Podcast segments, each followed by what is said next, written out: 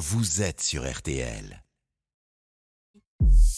Julien Cellier, l'invité d'RTL Soir. Et bonne fin de journée. RTL Soir à vos côtés. RTL Soir qui se plonge, tiens maintenant, dans 25 ans de mystère. Vous vous souvenez sans doute peut-être de ce que vous faisiez le 31 août 1997, le jour de la mort de la princesse Diana. 25 ans demain. Dimanche 31 août, RTL, il est 6h.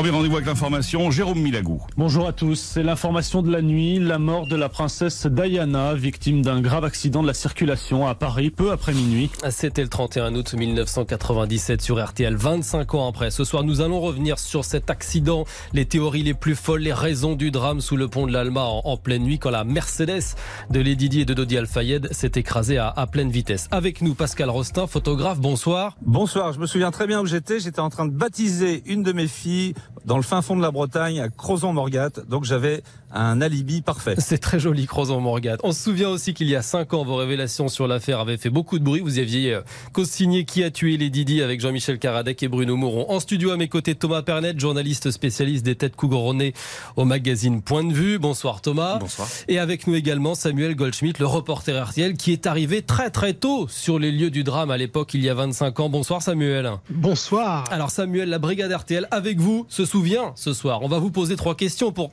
comprendre ce que vous avez vécu euh, cette, cette soirée euh, d'août 1997. En fait, vous étiez Samuel à la rédaction de RTL qui à l'époque était toute proche du, du, pont de l'Alma. Vous avez foncé en quelque sorte. J'ai vérifié, ça fait 850 mètres à peu près entre le 22 rue Bayard et euh, le pont de l'Alma. Euh, on était en train de travailler à la note de la nuit. Il y avait toujours du monde 24 heures sur 24 à RTL. Et je me souviens de mon rédacteur en chef qui entre dans la pièce de la photocopieuse dans un état, je ne l'avais jamais vu comme ça. Ah, Diana, Diana, euh, sous le pont de l'Alma, vas-y. Et je lui ai répondu, jeune provincial débarquant à Paris, mais c'est où le pont de l'Alma? Donc j'ai attrapé les clés de la voiture, j'ai attrapé mon ingrat, j'ai regardé le plan de Paris qui était affiché dans la couloir de la rédaction. Hmm. J'ai vu que c'était tout près, je suis allé très très vite sur place, j'ai dû arriver un peu avant une heure du matin. Et vous restez combien de temps sur, euh, sur les lieux? Toute la nuit, euh, Samuel? Toute la nuit, je me souviens être resté jusqu'à avoir vu la sortie de la voiture accidentée quand elle a été euh, emmenée euh, sur un camion de dépannage euh, sortie du pont de l'Alma, du tunnel de l'Alma, plus exactement. Et, en fait, le lendemain, vous vous rendez compte que, ben, ici en France, les journalistes, vous aviez appris la nouvelle au monde entier. Oui, il faut se remettre dans le contexte de l'époque. Il n'y a pas du tout la même quantité de médias. Les journaux sont déjà imprimés. Il est plus de minuit. Les télés sont complètement à l'ouest parce que c'est la fin des vacances. Il n'y a pas encore grand monde sur la place de Paris. Les télés internationales sont totalement absentes, prises de cours. Euh, ce sont les radios qui annoncent l'accident et la mort de Diana parce que la radio, c'est un média du matin. Moi, je ne m'en rends pas très bien compte. Je fais mon travail le mieux que possible. Je raconte toutes les demi-heures. Je raconte, je raconte en précisant les choses. Et là, on m'appelle du bocal. Dis donc, tu parles anglais? Alors, je, je réponds oui. Je revenais d'un an d'études aux États-Unis. Euh, il y a la BBC qui euh, prend la BBC BBC. Donc voilà, la BBC de Londres appelait mmh. et je me voilà poussé à l'antenne. J'ai fait un direct sur la BBC qui était euh, très content d'avoir quelqu'un parce qu'il n'y avait personne sur place. Le Commonwealth était en ébullition et là on, on a commencé à se dire c'est important. Euh, restez avec nous Samuel. Pascal Rostin, on, se rend compte avec le récit de Samuel à l'instant que c'était une icône, sans doute une des des dernières icônes, en tout cas du XXe siècle, euh, Diana. Ah oui, après évidemment notre Brigitte Bardot nationale. Mmh et euh, Jacqueline Onassis Kennedy, euh, Diana a été une des personnalités certainement les plus photographiées au monde. C'était, c'était, nous on voyait très bien quand on faisait des, des photos de du couple euh, Prince Charles et Lady Di, les, les, journaux du monde entier, les pays du monde entier hmm. publiaient ces photos. C'était vraiment quelque chose d'incroyable. 25 ans après, est-ce que son souvenir, Thomas Pernet, vit vit toujours chez les, sujets de Sa Majesté Outre-Manche? Est-ce que ce sera au Royaume-Uni une journée pas comme les autres demain? Alors oui et non. Euh, le souvenir, bien sûr, est toujours vivace et Diana reste une icône, mais demain, il n'y aura pas de commémoration officielle. C'est-à-dire qu'on a eu, euh, à l'été dernier, l'inauguration d'une statue par William et Harry pour ce qui aurait dû être son 60e anniversaire. Pour les 20 ans, on avait eu un, un jardin. Là, les frères euh, William et Harry, les princes, les fils de Diana, ont décidé, chacun de leur côté, fêter, si je puis me permettre, cet anniversaire. Mais il n'y aura pas officiellement quelque chose après, on le voit bien, on est sur l'antenne d'RTL. On a bien vu les programmes des chaînes de télévision depuis plusieurs jours. Oui, cet anniversaire est un anniversaire mondial. Hmm. Parce qu'on se rappelle tous où on était euh, quand euh, Diana est décédée, mais pas seulement, parce qu'on a tous vécu et pour les plus âgés d'entre nous, les moins jeunes, mmh. vieillit, grandit avec ce personnage qui fait partie de la mythologie. Alors depuis 25 ans, en tout cas, les théories les plus folles se sont euh, succédées. L'enquête, elle a été très longue, elle a été très minutieuse. Elle, accable surtout euh, Pascal Rostin, le, chauffeur, Henri Paul, alcoolisé, un gramme 8 sous médicaments. Vous, je crois que vous avez même eu accès en quelque sorte à sa liste de pharmacie. Elle était assez fournie, cette liste. Moi, je connais à peu près par cœur les 8000 pages du dossier d'instruction de la brigade criminelle. D'ailleurs, à l'époque, euh, les flics qu'on voyait de la brigade criminelle étaient un petit peu énervés parce qu'ils recherchaient un mec qui s'appelait Guy Georges.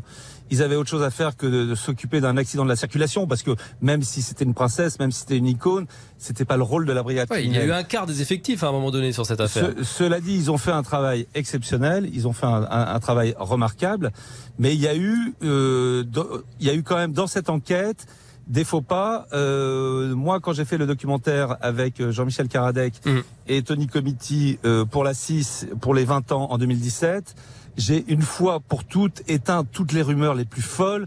C'est-à-dire que j'ai mis 5 ans à convaincre un monsieur qui s'appelle Éric Bousquet. Éric Bousquet, c'est un grand publicitaire français qui est le patron d'une agence qui s'appelle Business. Et Eric m'a raconté cette histoire folle sur la voiture. Il me dit, mais tu sais, cette voiture, c'était la mienne. Je dis, mais comment ça, c'était la tienne, t'avais la même? Il me dit, non. En 94, j'étais un jeune patron. Hmm. Je voulais avoir une grosse bagnole pour me la péter un petit peu.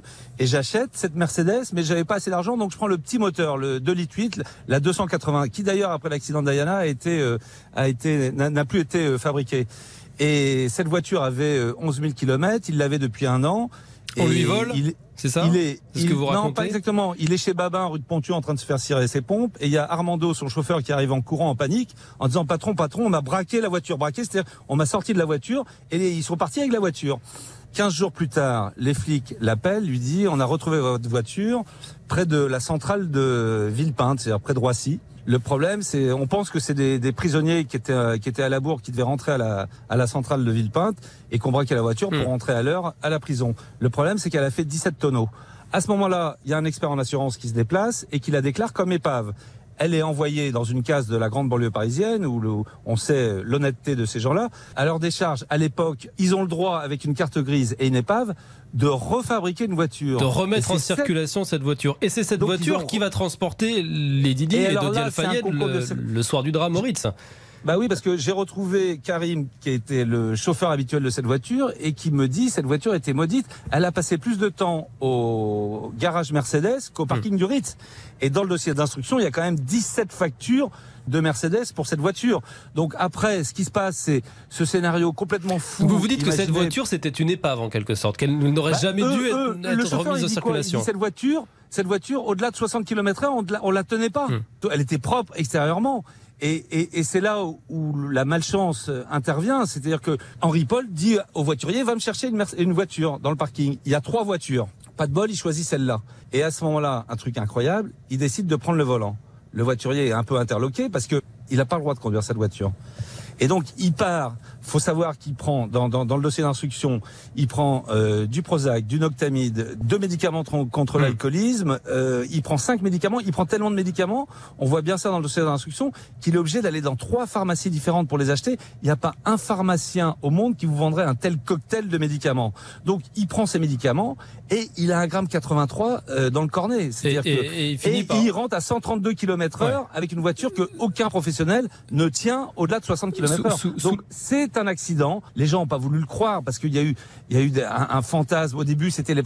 Euh, il bah, juste, euh, juste pour euh, revenir sur, sur, cette histoire des paparazzis, parce qu'il y a eu effectivement dès le lendemain du drame, je pense que vous vous en souvenez, Pascal Rostin, on a ah bah accusé les, les, paparazzis en disant s'il roulait aussi vite, Henri Paul, bon à l'époque on savait pas qu'il avait un gramme 8 dans, dans, dans le sang d'alcool, c'est qu'il était pourchassé par les, les paparazzis. Thomas Pernet, neuf photographes ont bénéficié d'un non-lieu dans cette affaire ça n'avait pas de sens de vouloir fuir les, les, paparazzis. On, savait que le couple était épié. De toute façon, c'était un été où ils avaient été photographiés absolument n'importe où. En fait, on arrive à un moment où la machine, c'est plus qu'emballé. C'est-à-dire que le drame de Diana, bien sûr, euh, des dernières années, des années 90, c'est quand même une femme euh, qui est une légende planétaire, qui a su utiliser les médias, et les médias en ont jamais assez. Mais au-delà des médias, de vous, de moi, des photographes, c'est la responsabilité collective. C'est-à-dire que le grand public en voulait toujours plus, toujours plus de photos, toujours plus de scoops. Mmh. C'est un système. C'est comme si elle avait créé un monstre et que le monstre s'était retourné contre elle. Je suis pas en train de dire qu'elle est responsable, la malheureuse, de, de sa propre mort, de ce propre accident. Mais oui, on vient à un moment où Diana,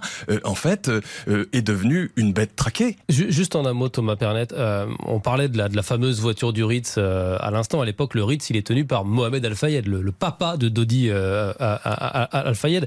Et on parlait de théories farfelues un petit peu plus tôt. Il a multiplié, les théories du complot. C'était la famille royale, Diana était enceinte, il a engagé des détectives privés. C'est vraiment le signe d'un homme qui était euh, désespéré quelque part. Mais bien sûr, parce que parce que c'est inaudible de perdre euh, son fils. Enfin, comment aujourd'hui on pourrait réagir? Et puis c'est un autre monde aussi. C'est vrai que c'est compliqué, mais mais on a tous été prêts à croire, et l'opinion publique, dans ces hmm. jours, dans ces quelques jours qu'on suivi le drame, d'abord il y a eu bien sûr l'accusation des paparazzi, et puis après il a fallu trouver un bouc émissaire. Le bouc émissaire, ça a aussi été la famille royale.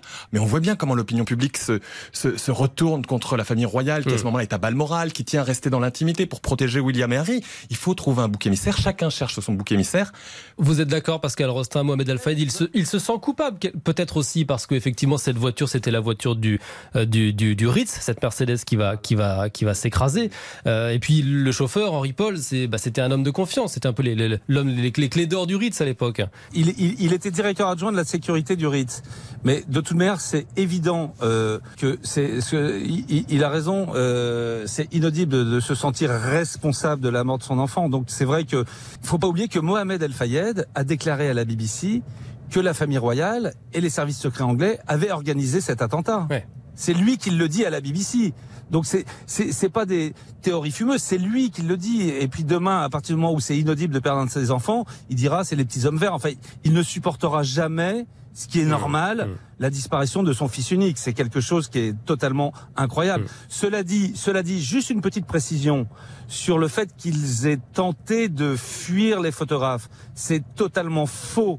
Parce que quand, au bout de la rue Cambon, vous avez la rue de Rivoli. Au bout de la rue de Rivoli, il y a un feu rouge. Il y a un feu hmm. rouge. À ce moment-là, il y a un des photographes qui se met à côté de la voiture et qui fait une série de flashs. La première photo, ils sont tous un peu euh, comme une, un lapin pris dans les phares d'une voiture. Ils sont tous un peu étonnés. La deuxième photo, il sourit. Et la troisième photo, Diana prend hmm. la main et se penche sur l'épaule. Donc hmm, il hmm, pose. Donc eux n'ont pas du tout l'attitude de quelqu'un qui décide d'échapper ou de fuir. Après, c'est la responsabilité totale du chauffeur qui, je sais pas pourquoi, tout d'un coup euh, décide de foncer. Voilà. C'était il y a 25 ans. Donc là, la Mercedes de Lady Di de Dodi Al-Fayed euh, avec ce, chauffeur donc euh, alcoolisé terminé sa course folle sous le, pont de l'Alma. 25 ans de mystère, d'enquête racontée ce soir donc par Pascal Rostin, photographe, Thomas Pernet du magazine Point de Vue et Samuel Goldschmidt pour RTL. Merci à tous les trois d'avoir été nos invités dans RTL Soir. RTL Soir. Julien Cellier. Et RTL Soir qui continue parce qu'on va se retrouver. Vous restez avec nous dans allez, une minute à peine. Il y aura vos dessous de l'actu. Les dessous des refus d'obtempérer. Un mort encore dans le Nord tué par la, la police. On a l'impression qu'il y en a de plus en plus. Toutes les 20 minutes, dit le gouvernement. On a aussi l'impression que les forces de l'ordre tirent plus souvent. Nous avons euh, enquêté. Puis à suivre aussi, laissez-vous tenter dernière. Matt Pokora est de retour. Single, confidence. À écouter juste après ça. Restez à l'écoute. RTL pour tout comprendre de l'actualité.